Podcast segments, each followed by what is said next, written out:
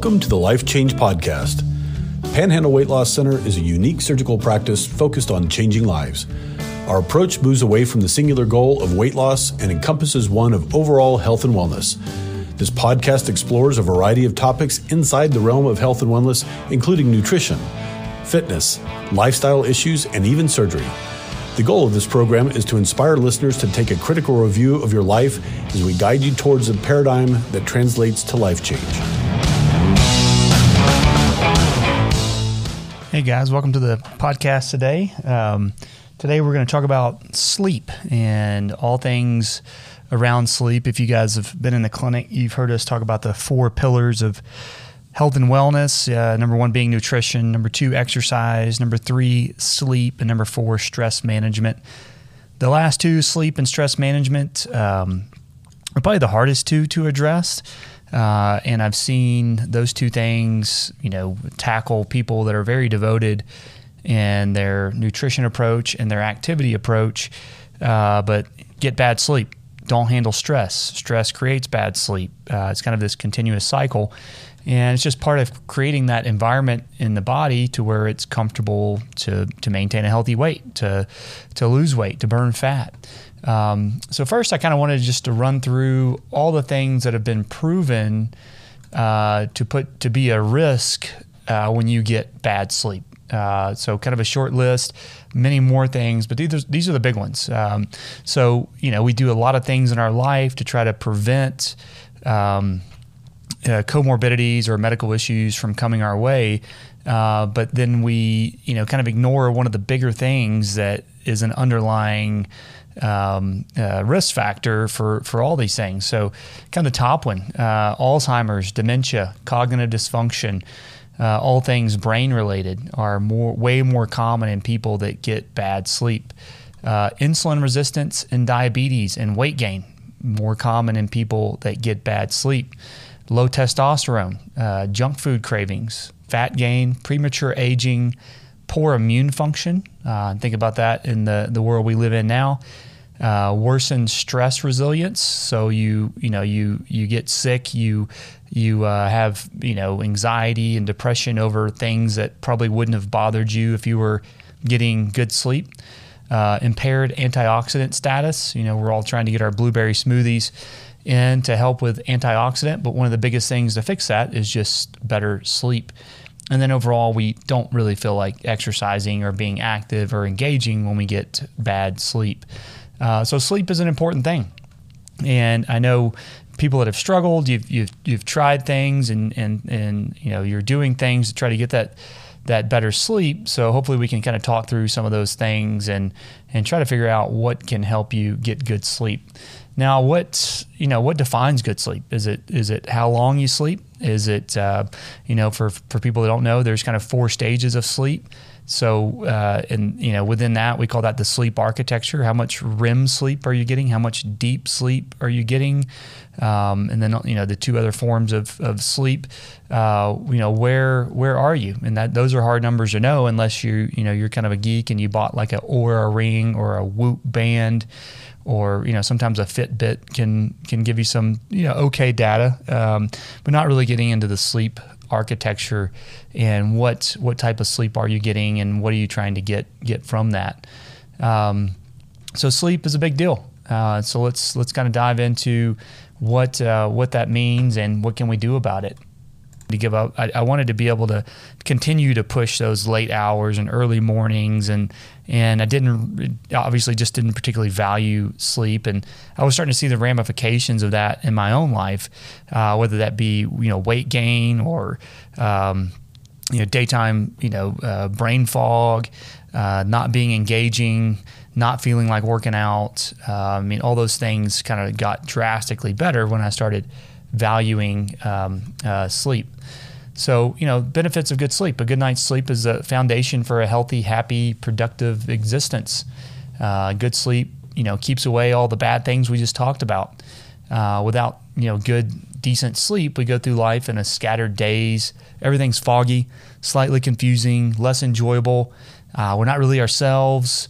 Um, and I'd say the one thing that, uh, going back to my own journey, the one thing that that drew attention to sleep to me was having kids, right? Uh, because uh, before I was not sleeping because of my own lifestyle choice, and then all of a sudden you're not sleeping not by your own doing, uh, because you have this responsibility, and you know you're being a, a, good spouse. You know whether you're you know the wife or husband, but you're trying to contribute, and you know you're getting disrupted sleep. Well, you you then then that brings some some highlight to what bad sleep uh, can can do for you. Um, and so that really kind of broke my, brought my focus uh, to the way I was sleeping. So, what are the uh, some of the things that you can do to try to get better sleep? Um, you know, this is this is a tough one, but as soon as you're awake, go outside and get some sun. Uh, so, walk outside, get that early morning sunlight. If anybody knows anything about the sun, the best um, sunlight for you, for your health and wellness, is right when the sun comes up. Uh, maybe some uh, reasoning why people that live on the beach have a slightly kind of happier disposition because uh, they do go outside and get that that uh, that early morning uh, sun. Uh, I won't go into like the scientific details of of how early morning sun interacts with your body, but you know the, the, the, kind of general consensus is you know midday sun's pretty hot. It's uh, the UV UV uh, rays are, are pretty damaging, but the early morning sun does not have that uh, that same effect. Um, another one that's uh, also could be a challenge for most people: uh, go outside and stand on your grass in your bare feet. Uh, and this, you know, I, when I first read this one, I kind of poo pooed it, and I was like, ah, that's this is foo foo stuff, but um, I you, you you you see some benefit. I don't know if it's getting connected. I don't know if it's you know a thankful practice or you know what it may be.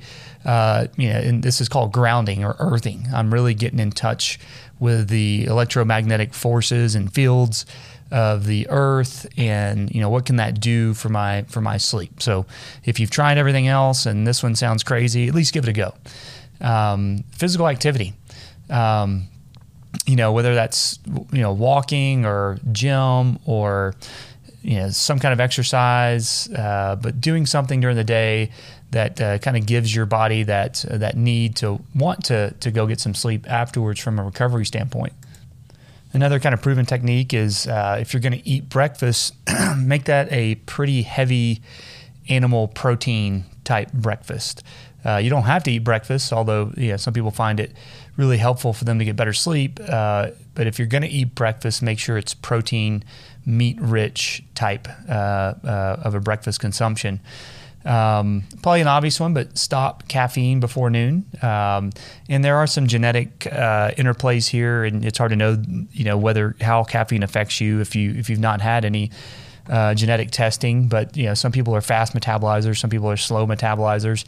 Fast metabolizers, you can probably drink coffee right before you go to bed. It's no big deal. Slow metabolizers, slow, slow caffeine metabolizers, which are most of us, you know, coffee after noon is, is really going to disrupt your, your sleep cycle. Um, stop alcohol before 6 p.m. You know, I feel, feel, like most people don't even start drinking alcohol uh, until 6 p.m. But, you know, if sleep is your focus, then, you know, trying to eliminate any alcohol intake after 6 p.m.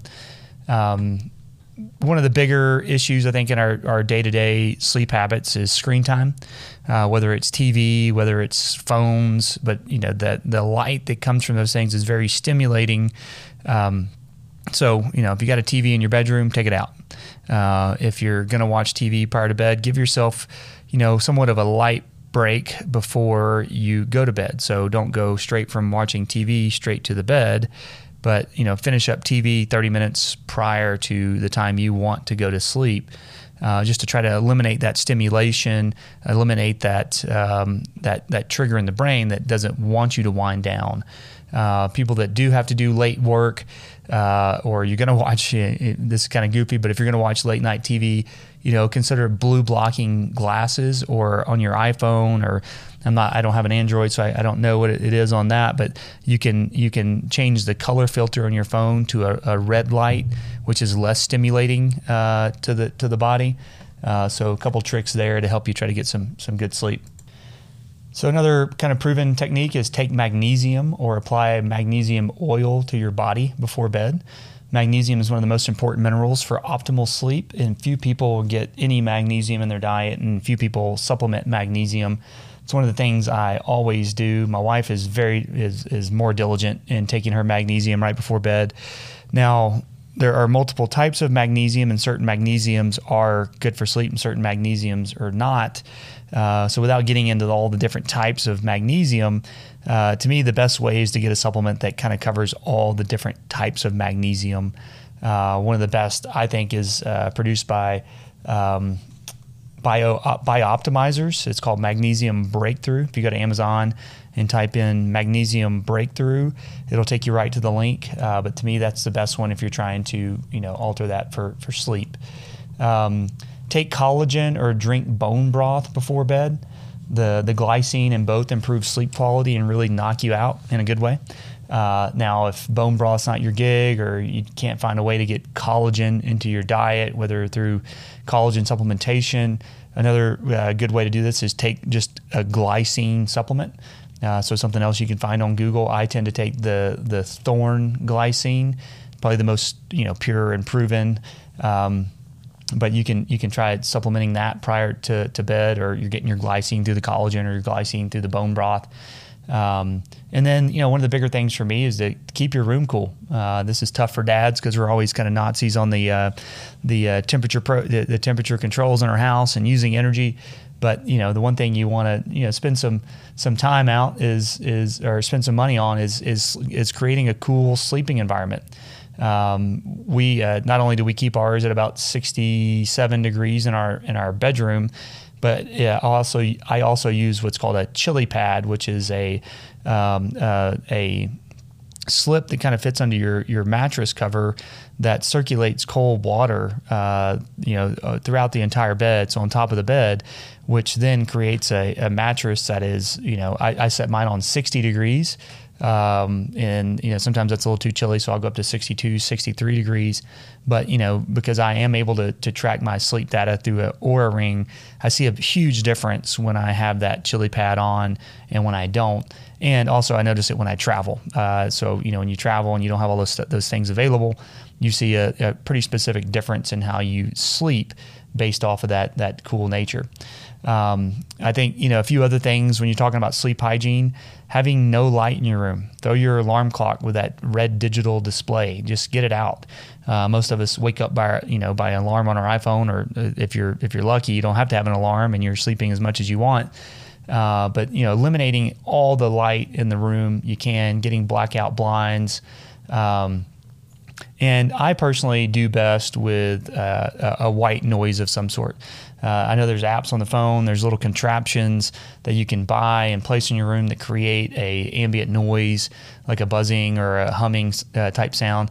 I prefer, you know, just probably the cheapest and simplest way is a box fan, like a twenty-five dollar uh, Walmart, you know, or Amazon purchased uh, box fan that creates a low, gentle hum.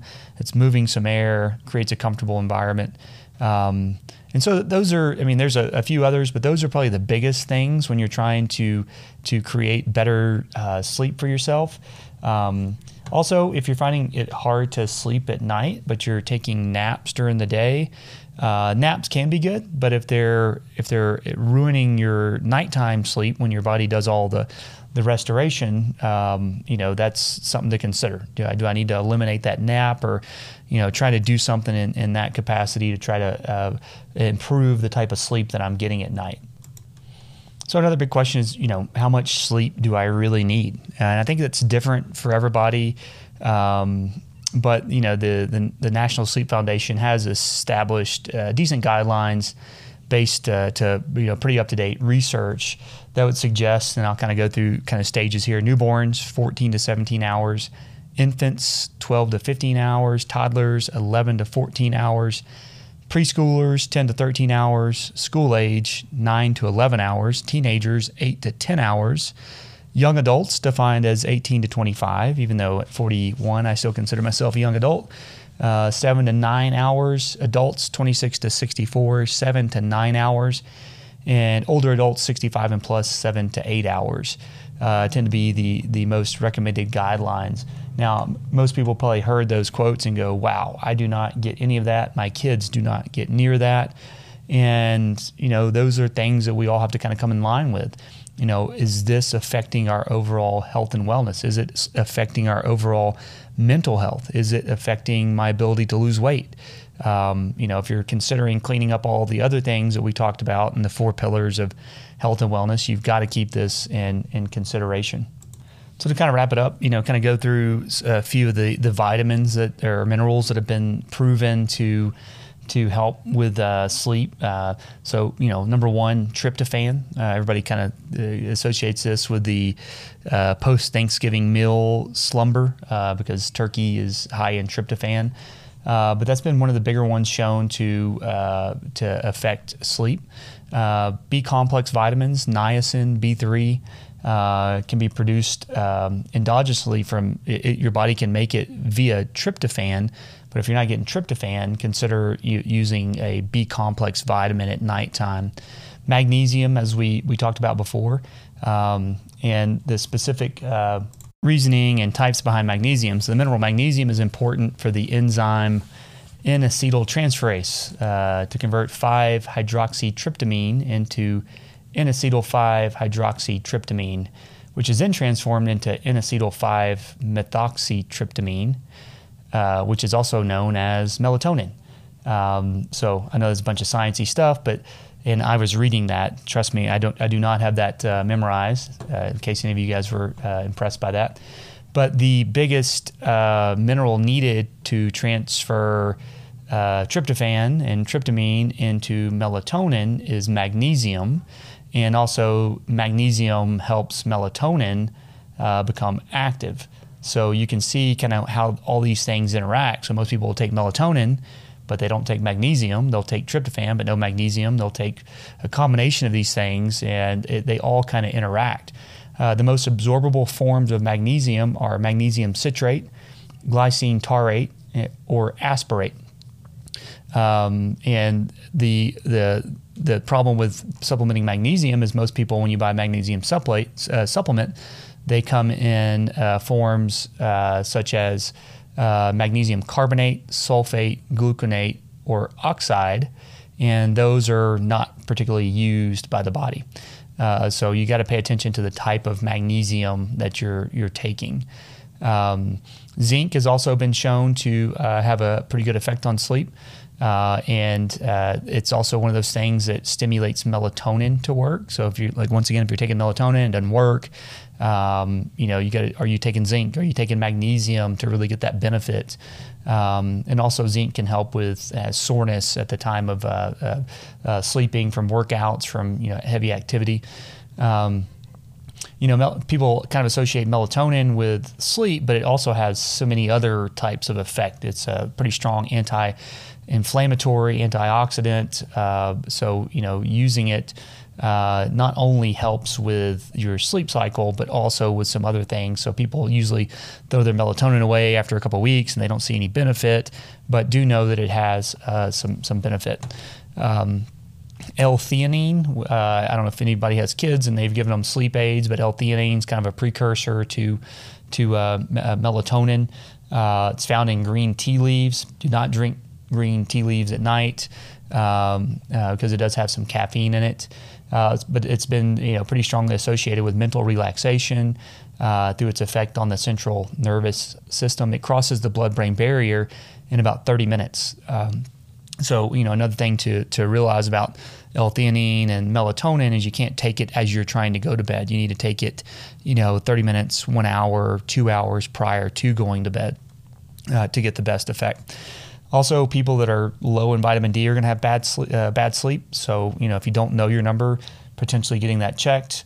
Uh, I can almost guarantee if you're listening to this and you don't know where it's at, you are low. So you know, consider supplementing a vitamin D at the at the at that same time that we're talking about all this stuff.